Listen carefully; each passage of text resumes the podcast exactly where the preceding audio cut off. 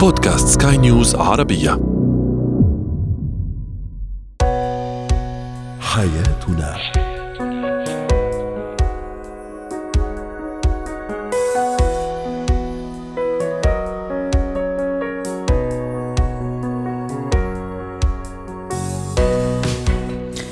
مستمعينا الكرام أهلا بكم معنا إلى حياتنا فضاءكم اليومي الذي يعنى بشؤون الأسرة وباقي الشؤون الحياتية الأخرى والذي يمكنكم الاستماع إليه عبر منصة سكاي نيوز ارابيا dot com slash بودكاست وباقي منصات سكاي نيوز العربية الأخرى. معي أنا آمال شاب. اليوم نتحدث عن الإهمال الزوجي أسبابه وكيف نتعامل معه. أيضا تعنيف الأطفال هذه الجريمة المكتملة الأركان. كيف نحاربها في مجتمعنا وفي أسرنا أيضا. وأخيرا الاتزان العاطفي كيف نحققه؟ هو وهي.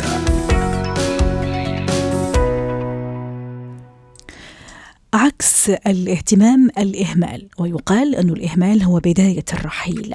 هل هناك إشارات تسبق الإهمال الفعلي والكلي من قبل الشريك تجاه شريكه من قبل الزوج تجاه زوجته أو العكس زوجة تجاه زوجها. وهل في فرق أو إيش الفرق بين الإهمال والانشغال؟ دعونا نتعرف على هذا الموضوع مع دكتور هاني الغامدي مستشار العلاقات الأسرية والزوجية ضيفي من جدة. دكتور هاني لما يقول لي أنا منشغل هل هذا بداية إهمال ولا لا؟ مو شرط. لما كمان زوجتي تكون منشغلة مو شرط أنه عم تهملني في فرق بيناتهم أو في شعرة معاوية بيناتهم مثل ما بيعم يقولوا؟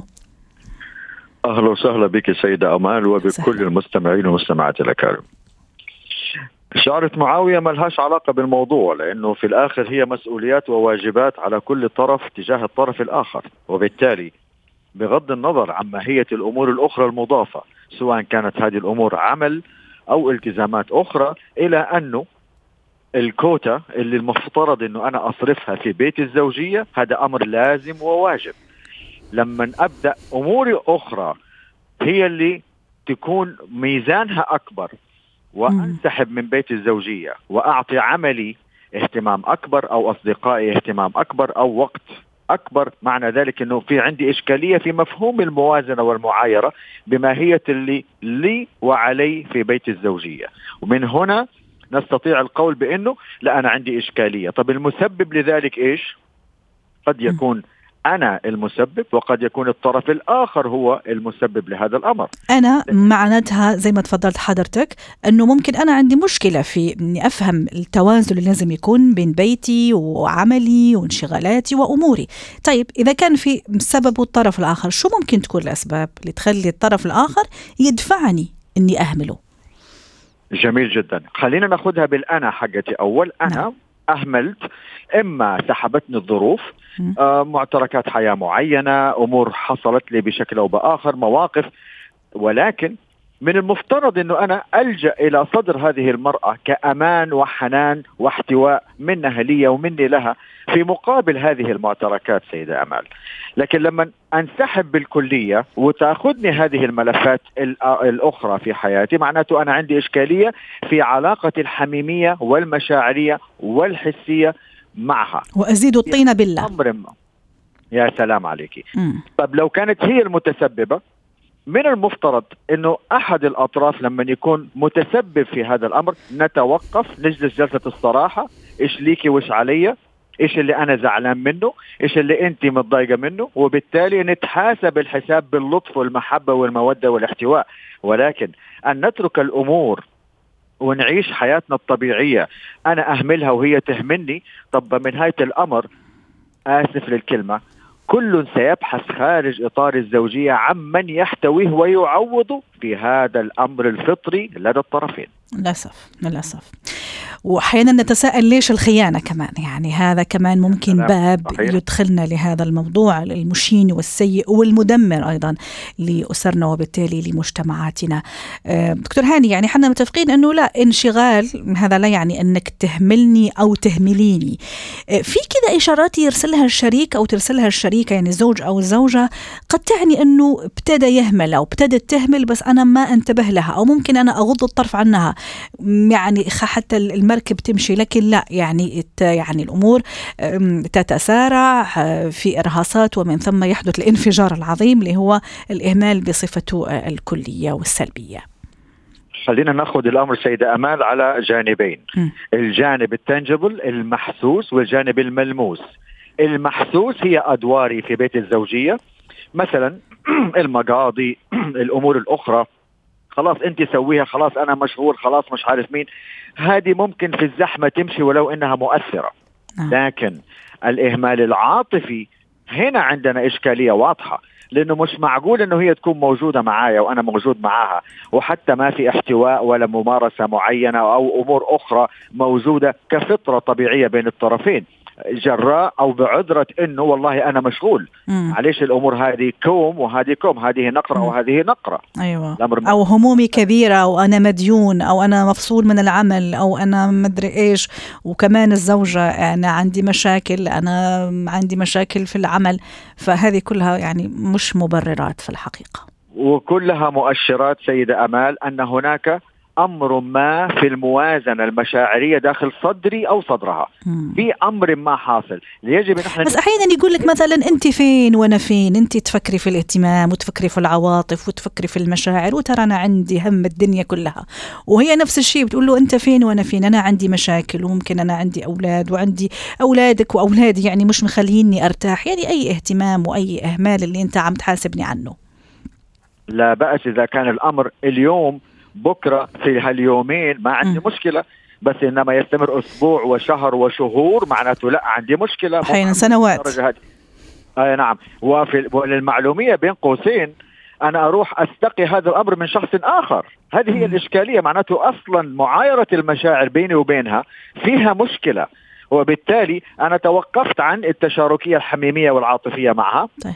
وحطيت عذرة المشاغل وحطيت عذرة أنت وين وأنا وين زي ما تفضلتي وأروح أدور لي على شخص ما إما رجل أمام مرأة وإما امرأة أمام رجل في انه والله يصير هو الشخص اللي بيحتويني وفاهمني وعارف قد إيش الضغوطات الحياتية اللي عندي. يا سلام. وبالعكس أحيانا للأسف يستغل أو تستغل في بعض الأشخاص يستغلون هذا الحاجة. وهون كمان الطامه الكبرى. طبعا. بالتأكيد يقينا سواء كانت تستغل مرأة من رجل أو رجل من امرأة وبالتالي صح. الموضوع أصبح خروج بالمجمل عن النص صح مية بالمية. طب دكتور حتى نختم معك. أحيانا لما نجي نحكي مع هذا الطرف الشريك الزوج أو الزوجة عن الإهمال ممكن ينفعل أو تنفعل يحس أو تحس أنه أنا عم أتهمه أو أنا عم أتهمها في حين أنه أنا عم أعبر.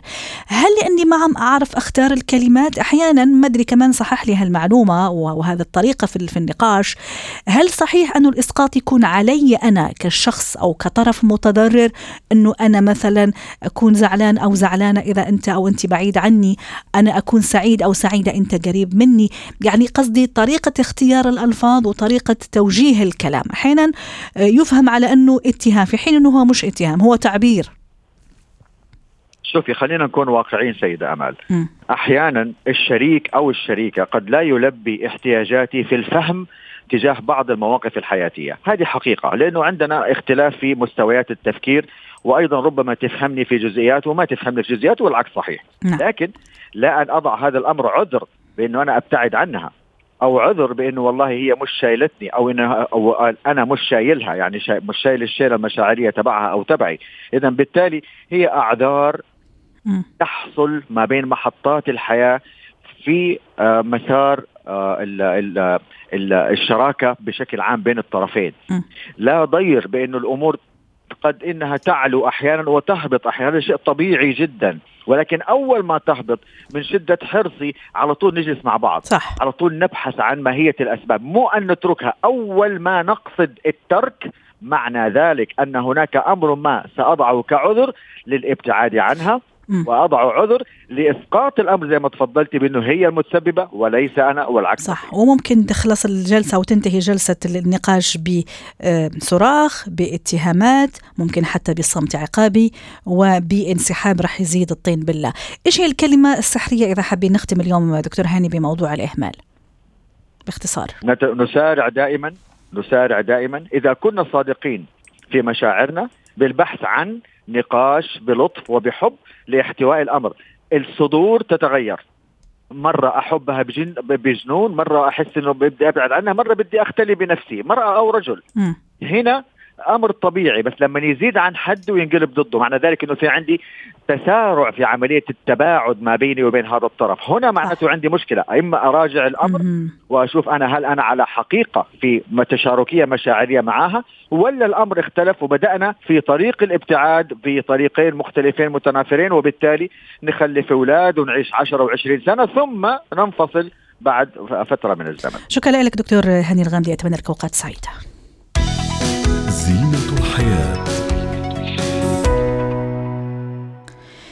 جريمة تعنيف بشعة حدثت أمس وحابين نحكي عنها. آه، هي في للأسف آه، طفلة صغيرة عمرها خمس سنوات. كانت ضحية تعنيف أسري من قبل شخص يعني مفروض أنه يحتويها ويحبها ويوفر لها كل الدعم.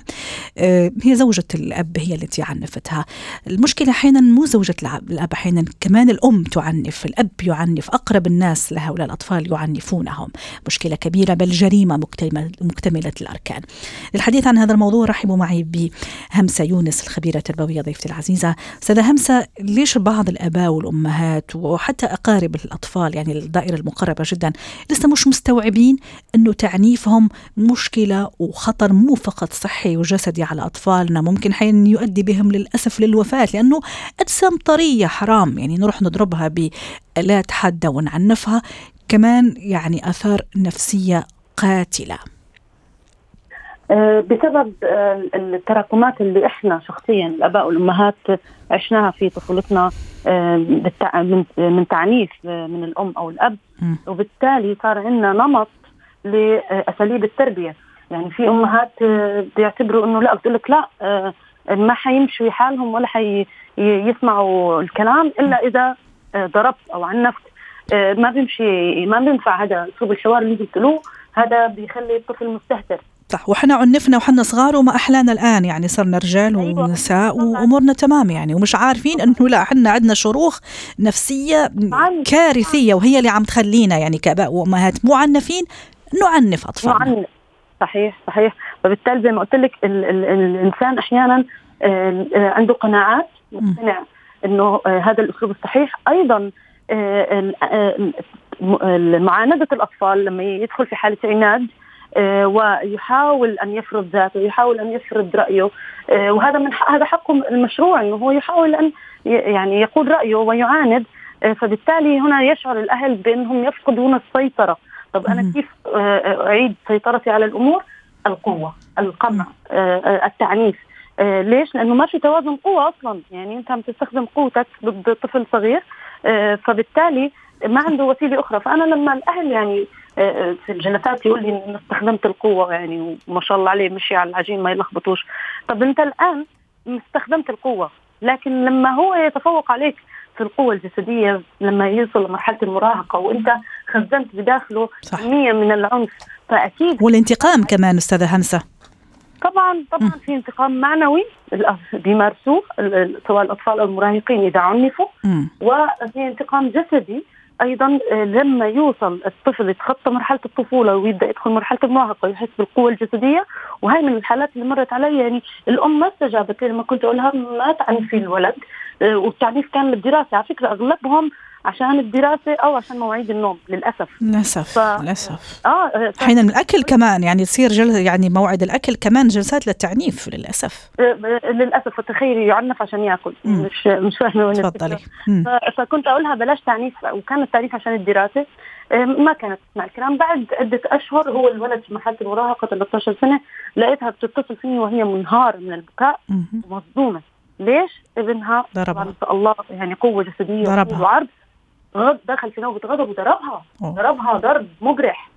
فهي كانت مصدومة إنه كيف هيك عمل لا ما تنصدمي لأن. أنت خزنتي بداخله آه، عنف آه، وادخل ولما يدخل في نوبة غضب آه، ممكن فعلا إنه هو ما يشوف أمامه خاصة في مرحلة المراهقة الانفعالات غير ثابتة. فبالتالي هو آه، فعليا مش عم يضربك أنت. يعني هو مش هم بيعتبروه قلة أدب وقلة احترام وتطاول. هو فعليا مش شايف أمامه ماما. هو شايف شخص تعدى عليه. صح.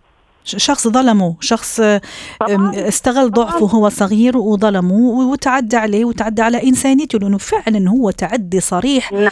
على إنسانيته وكرامته في, في الحقيقة يعني في نعم. النهاية الإنسان ربنا سبحانه وتعالى أكرمنا وكرمنا أكيد يعني ما راح يعني آه، يعني نهين حنا البشر يعني آه، نهين يعني بعضنا البعض بهيك ممارسات اللي هو تعنيف أطفالنا نعم مش من حقنا ابدا التعدي على أطفالنا تحت أي مبرر تحت أي حجة. مطلقا ال ال ال الغريب إنه مثلا في عندي آه، مراهقة آه، الأم بتشتكي منها إنه هي لما تغضب آه، بتمد إيدها عليها.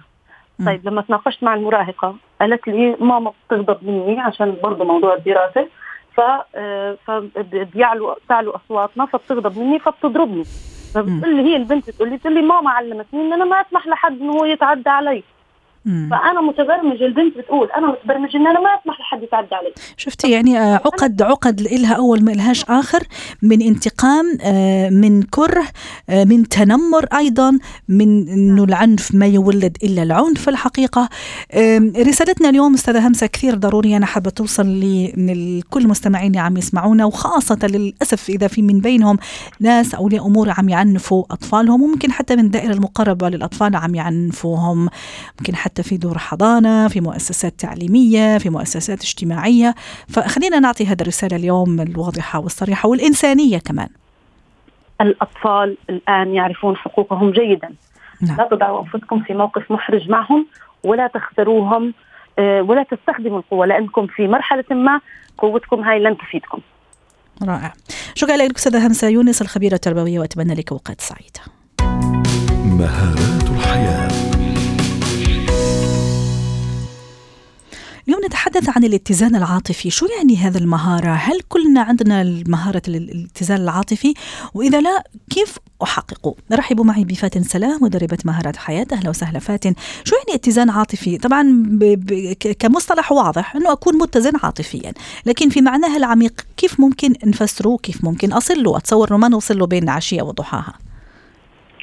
مساء الخير عليكي يا أمال وتحياتي ليكي على اختيارك للموضوع السابق. وأستاذة همسة ضيفتك العزيزة وموضوع مهم جدا ورسالة سلام ورسالة محبة مهمة قوي مننا للآباء والأمهات. إن شاء الله يا رب توصل نكون وفقنا في إيصالها. لا وفقتوا ان شاء الله يا رب ربنا دايما يستخدمكم لأن إحنا نوصل هذه الرسائل.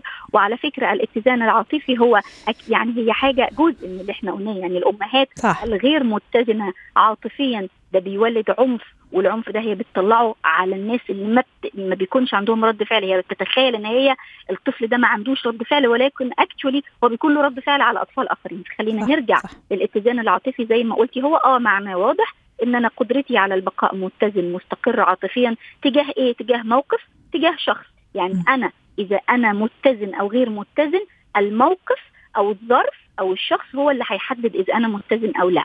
طيب هل كلنا بنستطيع للأسف نحن لا نستطيع جميعا أن نتعامل مع مشاعرنا السلبية سواء كانت إحباط طموح آه، إحباط غضب مشاعر توتر مشاعر قلق ما بنعرفش نتعامل معاها. وحتى أشياء إيجابية أحيانا نكون اوفر كمان صح؟ هذا كمان يتطلب اتزان عاطفي. أحيانا في عندي شيء جدا فرحني. ويا رب إن شاء الله عم يسمعنا هيك اليوم يسمع أخبار جميلة وحلوة. آه، يعني أحيانا شيء يعني يا الله شو شو جميل وشو أنا مستنيته وفرحني جدا. كمان إذا ما يكون عندي اتزان عاطفي ما اعرف أتصرف حياله أو ازاءه ما, هو ما هو البالانس بقى. هو. أنا ماشي على حبل كده أنا مش هجري ومش ه... يعني عشان ما اقعش برضه مش همشي ببطء قوي. فالمفروض إن أنا أكون متزن فإزاي أقدر اوصل أوصل لده؟ فكرة إن إحنا للأسف نحن في ثقافة لا نستطيع وصف المشاعر. يعني عارفة عندي في الجلسات أول سؤال بسأله لأي حد أوصف لي كده المشاعر اللي جواك في ثلاث كلمات. يقول لي مش عارف. مش يعني عارف. الناس دائما ما بتعرفش تفرق ما بين هي حزينة ولا محبطة. هي. فرحانة ولا قلقانة؟ يعني المو... في في لخبطة. ف إن أنا أعرف أعبر عن المشاعر بتاعتي في كلمة وصف الإحساس اللي جوايا في كلمة مش كل الناس بتستطيع فعل ده. هنقدر نفعل نعمل ده لما نكون قادرين نعبر عن الموقف ونطلعه من جوانا. لو في موقف فرح لو في موقف حزن لو في موقف قلق نتكلم نحكي عنه. فالتفريغ ده بيؤدي إلى ثبات عاطفي وبالتالي اتزان عاطفي وده اللي هيوصلنا. للمرحلة بقى الأعلى اللي هي الذكاء العاطفي اللي هو ال emotional intelligence اللي جزء كبير منه هو اتزان العاطفي طب احكي عنه مع مين مع نفسي أعبر مع نفسي ودون أنا أعرف انت بالأشخاص يا فاتن تحبي كثير التدوين أنا والكتابة أنا أنا أحب التدوين أي. وأحب الكتابة لأن أنا أنا كفاتن مش ناس كتير بتكون قادرة تسمع أو ناس تستوعب. تتخيل إنه المتخصص ما بيتوجعش المتخصص ما, ما, عندوش مشكلة. ولكن أنا بحب التدوين والكتابة لكن في ناس بتستطيع أن تعبر عن عن مشاعرها بالتدوين والكتابة. خدي بالك الكتابة دي ستامنا يعني أنا ممكن أعرف أعملها صفحة حضرتك تقدري تعمليها كراسة كشكول كتاب. حلو على حسب ال ال أو مع شخص ذو ثقة والشخص مش هيحكم شخص هيسمع بس. طب ليش مش كمان الكلام مع الشخص اللي أصلا عامل لي هذا عدم التوازن مثلا في موقف معين؟ ال ال الكلام مع شخص تقصدي المواجهة مم.